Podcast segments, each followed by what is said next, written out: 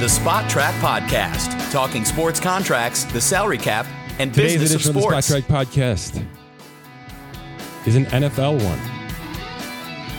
It's June 1st, which means some teams are getting cap space. We're going to talk about what those six teams are and the eight players that have qualified have been designated as post June 1st releases and what that means from a cap and cash perspective and why it happened, right? Every team has a different reason for doing what they're doing. And uh, in one case, the Arizona Cardinals, I think they may have changed their mind about halfway through this whole process. So uh, it's a deep dive into those eight post June 1st designations and a little deeper dive into Arizona as uh, I think the March version of Arizona and the May version of Arizona are two very different animals.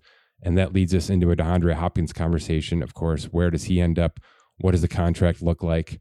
Uh, what happens with 31 year old wide receivers in June, right? When the two, when the two maybe biggest AFC contenders are vying for his services. Why didn't he get traded? Why did he have to get released? I'm uh, I do my best to answer all of those questions in the next couple of minutes here. All NFL show, real quick. It's a great time for most NBA fans to be in off-season mode and thinking about next year. Our NBA roster management tool. If you go to your favorite team on Spotrac in terms of the NBA and you click manage this roster, we have a beefed up brand new beta version of the roster management tool. It uh, it does pretty much everything at this point. You can sign the free agents, you can use exceptions, you can use trade exceptions, you can tr- there's a trade machine. You can trade draft picks. You can get out of cap holds. You can do whatever you, you you can do whatever you need to accurately get yourself into either a tax healthy mode, a cap healthy mode, uh, et cetera, et cetera. So uh, click on your favorite team, click manage this roster. Let us know how you like it. Let us know what you think needs to be added, changed, revised. We're always in uh, beta mode with these things, but this brand spanking new roster tool is pretty darn good, pretty darn thorough, and it's uh, the perfect time of year to be utilizing that as well. NHL 2023 rosters are now updated and live. Uh, some significant cap space at the top here for the Blackhawks and the Ducks. Chicago is about to get the uh, the big draft pick, the big number one pick in the door. So their rebuild starts immediately, and their path towards back towards relevancy starts immediately. Uh, the highest cap space team in the league with the number one overall pick. We've got some teams in trouble Vancouver, Tampa Bay, Calgary, Vegas, and Boston round out your bottom five cap space as the NHL offseason nears as well. So plenty of uh, plenty of notable financial news in sports right now. And uh, like I said, it's an NFL show today, but we'll be back with the NBA very, very soon. Uh, Keith Smith now basically a full time employee with us, uh, give or take a few other of uh, small opportunities that he's going to continue with, which he's valuable at everywhere, right? He's one of the most valuable NBA voices in the world here, and we are very lucky to have him. He's also he's also been following the Boston Celtics for a bunch of years now, very very closely. So at some point in time here over the next couple of days, I'm going to sit down with Keith and I'm going to let him sort of vent out what the heck just happened. Really, the past two years with the collapse against Golden State last year and the collapse. Well, I shouldn't say collapse. The immediate collapse and then the climb back and then the absolute stinker of a collapse against Miami here this year to, to finish off their season and put them into at least a few major question marks coming up here in June, July for the Boston Celtics. So that's on the docket in the next couple of days here. Uh, but it's an NFL show. Let's talk post June 1st designations, the Arizona Cardinals, and more specifically, DeAndre Hopkins and his next stop on an NFL roster. It's officially June 1st, which means six NFL teams will pick up significant cap space in a few cases, good cap space in a few cases. Eight players were designated as post June 1st releases this year. Uh, most in March. We had one kind of early May, late one sneak in with the Washington Commanders, uh, but that was expected from Chase Roulier. Eight players who are either on the open market right now or have been re signed elsewhere. I believe only Brandon McManus has been re signed by the Jaguars kind of immediately after the surprise release from the Broncos, who are clearly looking for less special teams money this year to allocate or to cover up for a uh, quarterback contract that right now looks like it's sunk cost. and uh, a coaching contract that maybe is uh, acting as a band aid for that whole process. So um, the eight players off the top here are McManus, the kicker for the for the Broncos, former kicker, Jadeveon Clowney and John Johnson, a couple of Cleveland Brown defensemen. J.J. Watt and Rodney Hudson have retired, and the Cardinals designated those as post June 1st reserve retired releases. We'll talk about that in a second. I mentioned Roulier for the Commanders, the center, who uh, has had back to back injury seasons. We'll get to him in a second. I think he's not long for a roster here soon. Ezekiel Elliott, one of the bigger ones to talk about here with the Cowboys, and Byron Jones, the cornerback for the Dolphins, who may have to retire due to injury, though I believe is going to try to recover this thing and get him back on a roster as as quickly as possible. But I think that might not be likely. Let's detail these just a little bit. I mentioned the six teams at the top. This is how the 2023 cap savings work in order. Right now, the Dolphins will pick up 13.6 million of uh, fresh top 51 space this this uh, at the end of business today. Um, it is June 1st, so at 4 p.m. Eastern today, all of these will officially process. And as of tomorrow's opening business, the cap savings will be complete. 13.6 million to the Dolphins, 10.9 million total to the Browns, 10.9 million total to the Cowboys, 8.3 million to the Commanders, 4.2 million for the Cardinals, and 3.75 million for the Broncos with the Commanders. Four of these teams will also pick up 2024 cap savings. The Dolphins will get an additional 8.7 million next year. Dallas 9.1, Washington 10.1. That's a big one for them who could be in a quarterback year next March. Denver 3.9. So it's not just a one year plan. A lot of this was getting rid of now and later. A lot of this was taking on less now and a little bit more later. Obviously, that's how the post June 1st situation works. For those who aren't aware, I have posted an article detailing all eight of these players, but there's also a link in there to a much more thorough understanding of NFL dead cap and this post June 1st designation. I'm going to summarize it quickly here for those that need a refresher.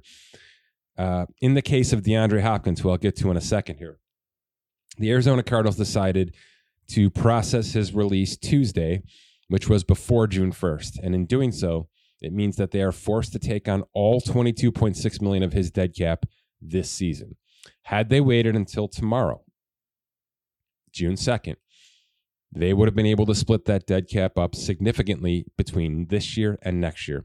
The way it works, if you're looking at a contract and you want to release a player and you want to do it either after June 1st or with a post June 1st designation, whatever dead cap you see in the current year, so 2023 right now, would become 2023 dead cap. Whatever dead cap you see later, 2024 and beyond, would become 2024 dead cap. That's the split. So it's not 50 50 necessarily. Okay. It, would be if there were two years left with equal dead cap, but it's the now stays now, the later goes to next year. That's the easiest way to put it. And by the way, any future guaranteed salary, so let's say in Hopkins' case, two million of next year's salary was fairly guaranteed. It wasn't, but I'm giving you a hypothetical. Two million guaranteed salary next year. He's released this year. That two million would become 2023 dead cap because it's cash, because it's guaranteed salary. That accelerates into this year. So that's the only kind of caveat that works with this post June 1st. Otherwise, it's this year stays this year's, future goes to next year. So that's why we're showing 2023 and 2024 in this breakdown of the eight players we're, we're referencing here. Let's talk a little bit about these players. Uh, I want to start with Ezekiel Elliott, who I believe will find a roster shortly. Um, he may be waiting for the correct roster. He may be waiting for the Cowboys to come around and give him more than 1.317 million, which is his veteran minimum with a signing bonus. Um, and I think that's fair. And this guy is a 10 touchdown player. They need him, okay, because Tony Pollard is recovering from a gruesome leg injury on a franchise tag. So they do need some sort of supplement right now. And Zeke he can do it. And he has been fairly durable. And as I put in the blurb here on this piece on splash.com, this post June 1st release was not about production. This was about getting out of a contract that probably should never have happened. I'm I'm I'm happy that it happened because I think where you drafted this player, how you utilized this player, the value you got out of Dak Prescott for forever based on his draft spot. You, this was a team that was able to pay a running back at that point. Now they paid him early. They paid him after year three. That's probably never going to happen again with the running back ever, probably ever. Right? You're going to get as much value as you can out of a rookie contract with this position, and then you're going to nickel and dime it from there with franchise tags. Um, but I'm happy this contract happened, but it was time. It was definitely time after four years to get out of this thing and start over. I believe that's what's going to happen here to some degree. I think there'll be a, a reunion between these two parties before 2023, before training camp, and Zeke will slot right back into the role he had last year, which again was was wildly productive, especially for an age 28 player. So this was about contract. This wasn't about production. I can't say that with really, really any other of these situations. Really, um, I guess the McManus one falls in that category slightly, where this was still a solid, experienced kicker that carried a $4 million cap charge, right? I mean, he was up there, which is the going rate on a per year basis for a top veteran kicker. That's where we are right now. We're sliding towards five and six with the Justin Tuckers of the world. So it, this was a team decision to say we're going back down to the bottom financially speaking, and we might have to live with the fact that we may have to rent and not own in, in this regard with kickers, something a lot of teams are doing. It's kind of a revolving door process. So I guess I'd throw McManus in the contract tier of this post June 1st release. Um, but other than that, I mentioned JJ Watt and Rodney Hudson were retirements. Uh, if that's confusing to you, it's all about timing. Okay, so so yes, JJ Watt has been sitting home with his wife for a while now, kind of doing these talk shows, making the rounds, uh, doing plenty of appearances and events. He's retired. He's officially going away. But the Cardinals hold his rights and still hold his contractual obligations. And what they did before he before the end of the season and and prior to it is they established a minimum salary for 2023 on this contract that contained void years. All right, so it was a two-year deal. And the Cardinals used three void years to make it a full five year proration on that signing bonus, which kept his cap hits pretty tenable, right? 4.9 million in the first year, jumped up to 15.9 last year. And then there was 7.2 million of dead cap to deal with now in voidable years from 2023 to 2025. Now, had they just processed his retirement in March, that 7 2 hits the books immediately, at just like DeAndre, DeAndre Hopkins 22 6 has hit the books immediately. By letting this thing ride to June 2nd and then processing his retirement and, and subsequent release of rights, they can now split that up as the 2 4 this year and 4 8 next year. And it's a little bit less on their on their uh, total cap. Now, were they doing that in March for different reasons than they now believe they should have done it? Let me say that better did the did the new regime in Arizona, which really wasn't there yet at that point in time. Okay, this was all kind of in transition. Kyler Murray is hurt. The head coach gets fired. The GM walks away slash gets fired. They flip everything over in the winter to early spring. They designated Watt and Hudson as post June 1st retirement releases. And it's really not moving the needle much, right? What did it free up? Nothing at the po- at that point in time because they had to to run everything through to June 1st, right? That's the other part of this is you designate a player a post June 1st release. His full cap hit has to stay on the books until today, and then the transition can happen. So that's the uh, the negative to the positive here that we're talking about. So they took a minimal hit to carry Watt and Hudson through to today now get minimal savings. I would consider 4.2 million of savings for two players minimal. Okay.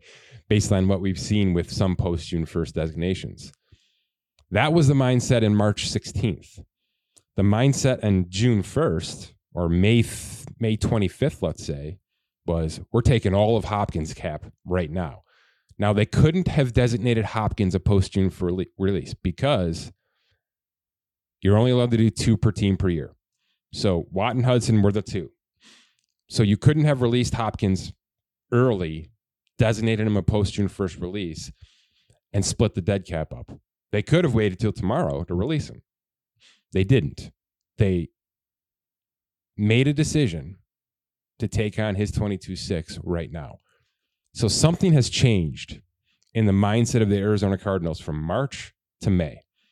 And I think we all know what that is. And what it is, is 2023 is going to be a, a gap year, a transition year, a tank year, whatever you want to call it. Kyler Murray's not going to be healthy for the majority of the season. Now, he may come out and try to force his way back on the field earlier than they're not going to let him. All right, because they've got 150 million sunk in this thing over the next four seasons, minimum, minimum. So this is going to be a gap year for this team. Uh, this is a two to three win team, in my opinion, based on how it's looking right now, based on how they're operating, based on how they're not, you know, motivated to add, to build depth out, to do anything right now. They are shedding cash and uh, subsequently shedding cap as well. They have draft assets for next year. This is going to be a big windup to what could be a huge pitch next March, uh, whether that's for a new quarterback and Kyler's going to be on the trade block, or whether that's for we have this quarterback. He has his flaws, but he's an above average quarterback when he's healthy. We need to throw as many reinforcements around him as possible and that's going to be with draft capital, with tons of cap space, and with cash in our hand that we were able to ascertain from this little mini purge in 2023. If that's if it's the latter, I'm all in on that process. We sort of saw the Golden State Warriors do this when Steph Curry got hurt and they became a bad team in the middle of this dynasty. It, it didn't work out, right? The Kuminga stuff, the D'Angelo Russell stuff, yeah, all of that didn't really work out for Golden State. So it's easier said than done. But I believe that's what they're trying to do. Now, in no way am I comparing the Arizona Cardinals to the Golden State Warriors. Just get just to get that out there. But that that mindset, that philosophy of what they seem to be doing right now, it does make a little bit of sense to me. If this new regime has come in and said Kyler Murray is not our guy, and our job right now is to put a roster out there in 2023 that can get us in the Caleb Williams conversation, good freaking luck. Because the second you do this, and the second it is leaked that you are now interested in moving on from Kyler Murray, and it's going to happen, we do not live in a world where things like that get buttoned up. We don't. So the second that happens, and it has not yet been processed, and you do not yet have a trade partner for Kyler Murray, good luck. Because that's going to be the Baker Mayfield Cleveland Brown situation times 100, times 150, which is the guarantees left on his contract. And oh, by the way, it's base salary, which means you got to trade him to get rid of it. Right? It's not like it's bonus, bonus, bonus, bonus, where it's proration that you're going to have to take on to trade him. You need somebody else to take on that fully guaranteed salary that exists on his contract. So if that's the mindset, the mindset is Arizona is trying to move off of Kyler Murray, and by tanking this year and bringing in a rookie quarterback, they're going to just start over. Good luck. okay because I don't I do not believe Kyler Murray's value ha- holds any weight right now on the trade market. Not with that contract, not with his injury history, not with the the video stuff, the clauses that were were built in or wink wink built in. There's a lot of baggage hanging out there right now, and uh, his his stinker in the postseason. There's just a lot attached to him. It's a little Carson Wentzish right now with Kyler Murray, and there's a lot of contract left. So they are they are not being shy about what they're doing here, in my opinion, from a roster construction standpoint. But my hope is that they are smart enough to understand that moving off a quarterback with four years fully guaranteed left on his contract with baggage is almost impossible. So my hope is that they are doing what they're doing to quickly replenish themselves in March around Kyler Murray and at least that give themselves a two year window to see if they can make it work because that's the only way out here. Trading Kyler Murray next next March to me is not an option. Not yet. Not yet. Now, does he come back in week eight and light it up and then puts himself in a position where he becomes more of a tradable asset? Maybe. And maybe that's plan C. Maybe that's 1A, I should say, right? Maybe 1A is we're going to have this gap year. We're going to reduce our cash. We're going to reduce our cap. We're going to roll as much of that into next March as possible. And oh, by the way, if Murray can get back on the field and win a couple of ball games, and maybe we're not in Caleb Caleb Williams, you know, draft market, but we've got two firsts and we've got a lot of ammo. Maybe we can chop him and start this process over and use him plus our picks as enough ammo to go up and get our next quarterback and not have to have 150 million sunk in his contract, but rather 40 million sunk into a quarterback, a first round quarterback, plus a hell of a lot more assets around him to restart this process. It's it's a really funny situation because everything's brand new, but Kyler Murray, really on this roster, you know, and in the front office and on the sideline, and it, we generally don't see that. That's generally not how this works. We'll see a coaching change uh, with an established veteran quarterback contract, but this is sort of an anomaly. This is sort of a unicorn situation. So I, I, I see the three or four paths that can happen here, but to me, this is about taking your gap year, understanding what you're going to be in 2023, even if you try your hardest. I don't think this team is playoff bound. So they're going to dial it right back, replenish, and I hope try to restock this thing from a depth perspective to give Murray two solid years. And then we'll see what happens after that. Okay, a couple more names here. Uh, we got through Zeke, we got through the Cardinals. The Browns are in a very similar situation. Uh, John Johnson was an outright release in terms of post June 1st. Jadeveon Clowney had void years. They built in that, that minimum salary similar to JJ Watt to carry him through June, June 1st and uh, split up the dead cap as 1 6 this year, 4 8 next year. Um, this was one of those things teams that have fully guaranteed $46 million per year contracts have to do. Okay. Because because Deshaun Watson is going to carry 50 to 60 million a cap now going forward. And they're going to continue to roll that out and push it down the line. Um, and oh, by the way, if they're in the Hopkins conversation, any kind of savings you can get right now is going to be helpful for that. So that's part of this. Now, they weren't thinking about that in March, but they were thinking about we're going to need as much cap space in 2023 as possible because of this quarterback contract, et cetera, et cetera. Uh, the Commanders free up 8.3 million. They're kind of a stuck team right now. There's a lot of what ifs. There's a lot of we we need to see it. There's a hell of a lot of money on that defense. Uh, so we've seen quite a few offensive players get pushed aside in lieu of that. But we've seen a lot of teams with great defenses win a lot of ball games. So if they get any kind of quarterback play out of Sam Howell or whoever it's going to be, there's a world where this is a middle of the road team. Do you want to be a middle of the road team? I don't know. I mean, Ron Rivera is coaching for his job right now. There's a lot of new happening with the ownership and things like that. So I feel like this is just a transitioning, a plateauing into next steps and a whole brand new process in Washington. Uh, so you get yourself eight million cap this year, ten million next year maybe that eight million just rolls over. Maybe they sign a couple of draft picks and roll the rest over to next year.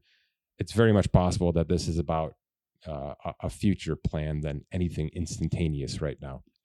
And I mentioned Byron Jones and the Dolphins. Uh, the Dolphins probably aren't done building. If I had to guess, that seems like a roster that just wants to continue to add, add, add, and then they will subtract as needed. The, the name Dalvin Cook has been attached to Miami for quite a while now. I do believe now that June 1st is here, he's a name that's going to become extremely loud on the socials and possibly outright release within the next couple of days, possibly even tonight. And if that's the case, I know the Dolphins have plenty of running backs, but they don't have a running back quite like that. So I'm going to put them in that camp. I'd put Tampa Bay. I put the Rams. I put the Chargers very much in the Dalvin Cook conversation.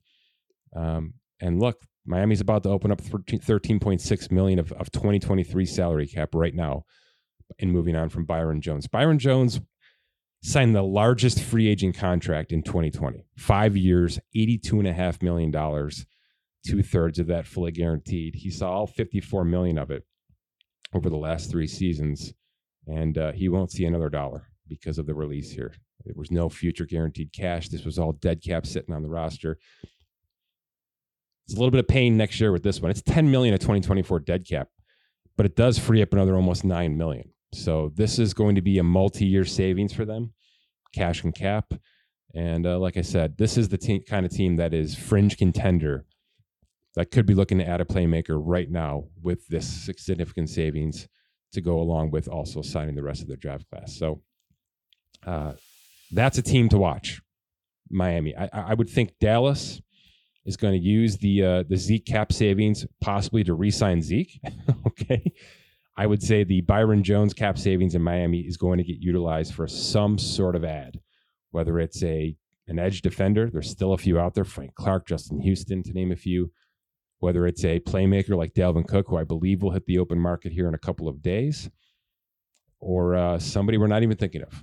You know, trades still happen this time of year. We've seen August trades, impactful August trades that have uh, that have worked out, and certainly teams are gearing up for in-season financials as well. Okay, trade deadline moves, street free agents, injuries that have to be accounted for.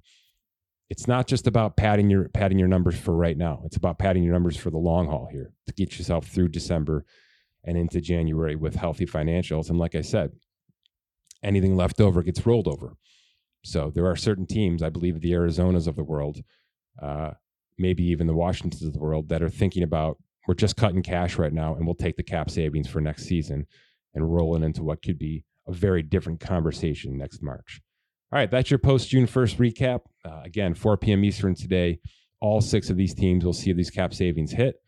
And uh, with the exception of McManus, who has been re signed, seven players still looking for work. Well, JJ Watt, Rodney Hudson, not so much. They are comfortable in their rocking chairs right now. The other five looking for work elsewhere if they can recover from health and or find a new contract in the next couple of weeks. I mentioned DeAndre Hopkins and his release and his uh, and where this goes from here. It's going to be a hot topic until it's done. He's still a great player. He is. He's not a 17 week great player. And the age and the time of year and all sorts of things are attached to him right now are are a negative for where he thinks he's going contractually speaking. Now look, there's two ways to look at this. There's the contender way and there's the non-contender way or the fringe contender way to look at this. If you want to sit here and tell me that the Detroit Lions are going to throw four years, 80 million at him, I believe it. Okay. They have 23 million in cap space right now, according to our numbers. They can front load this thing. They can give him a hefty signing bonus. They can make this look really enticing to DeAndre Hopkins and the, and the Clutch Sports Group they, that he just hired to, to maintain him for the next couple of weeks here. Um, that's going to be out there. Somebody's going to overpay to get that player in to try to be an immediate difference maker, like we've seen Diggs do, like we've seen other players do. Uh, Brandin Cooks a couple of times now with some contending teams. That kind of stuff has shown immediate impact. Now, 30 year old DeAndre Hopkins, I'm not sure. I'm not sure. Okay, 31 years old here. It's June. He's over 30. He's had injury history. Are you renting or are you buying here? You know, and I think in the terms of Kansas City and Buffalo, who have been in, in on him since day one, since probably from last November when the when the, the tea leaves were there, when he was he was producing for the team, but then got injured. You knew where this was headed. You knew Arizona was going to try to move off of this contract, uh, and a few others as well. So I think the good, strong contending teams have always been in on this, and there are probably a couple of trade offers thrown back and forth with the uh, the notion that Arizona retains some of that nineteen million dollar salary. I want to start there with this. DeAndre Hopkins wasn't wasn't traded because the teams didn't believe he was worth 19 million a year. In order to process a trade, the new team has to take on the entire cap hit Okay. All the base salary, any workout bonus, any cash that would be transferred to the new team, which in this case was going to be 19.45 million. Now, Buffalo has about 1.4. The Chiefs have about one, all right, in cap space right now, which means just to take on that cap hit. Again, it's not not a guaranteed salary. You didn't have to pay him that money. You could restructure the contract and make it work for you. But initially speaking, to process the trade, Buffalo and Kansas City or any team would have to free up 19.45 million just to get him on your roster. Then you can process a restructure or an extension and make it work for you down the line. There's no chance Kansas City and Buffalo wanted to free up $18 million of cap space to process that trade. So this was about how much was Arizona willing to convert to signing bonus and keep for their own so that Buffalo and Kansas City could restructure one or two of their contracts bring him in on eight to nine million of cap instead of nineteen four five, and everybody's happy. and oh, by the way, at what point, eh, you know, what was the draft pick that has to transfer in order for Arizona to retain ten million? Right? Was it a third? Were they asking for a second? No chance Buffalo and Kansas City were doing that because this guy was a, is a complementary piece to already good offenses. He's not the one and done, right? Which is what a second round pick in a trade would be signifying. So that's the complications. To me, it's not about Hopkins isn't worth the contract he just got got off of. Do I think he's getting 19 million a year? I don't. Unless he chooses a team flush with cap who needs him as a true number 1 wide receiver. A standout 80 catch wide receiver. I don't believe he can be that guy anymore.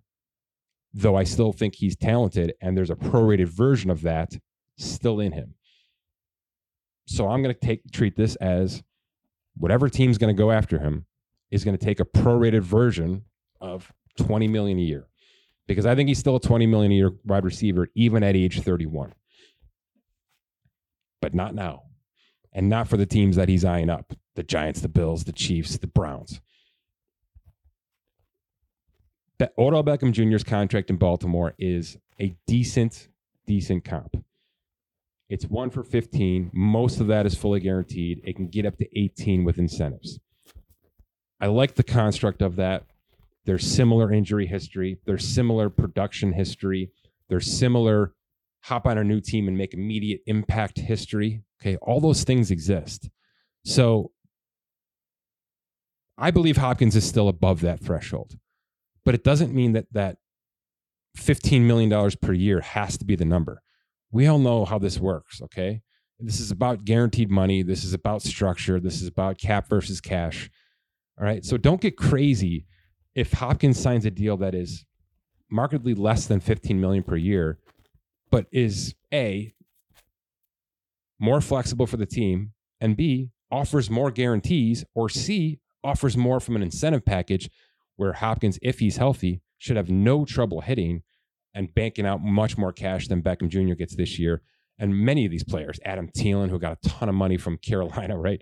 14 million fully guaranteed, basically 18 million over two years for, again, a complimentary player his, his whole life. So those are the two contracts here to kind of talk about with Hopkins. At the end of the day, and I, I've put this out there on a few channels, I think two for 12, or excuse me, two for 24, two for 30 is probably about right. And the two is the guaranteed portion of this. Okay, this could be a three or four year contract from a total value standpoint, maybe a three with some sort of option. I don't know why you'd go into year 34, year 35 for him. But you'd utilize void years at least to spread things out, especially if you're Kansas City or Buffalo. But I think what what's going to take, what it's going to take for these teams, or for it's if it's just Buffalo and Kansas City, is guaranteeing money in year two. The difference between what Hopkins should get and what Beckham Jr. did get is Beckham Jr. still got a showcase contract. It's a it's a hefty one. Okay, generally showcase contracts are seven, eight million for one year. Okay, Beckham Jr. is getting 15 plus on a one year deal on a good roster.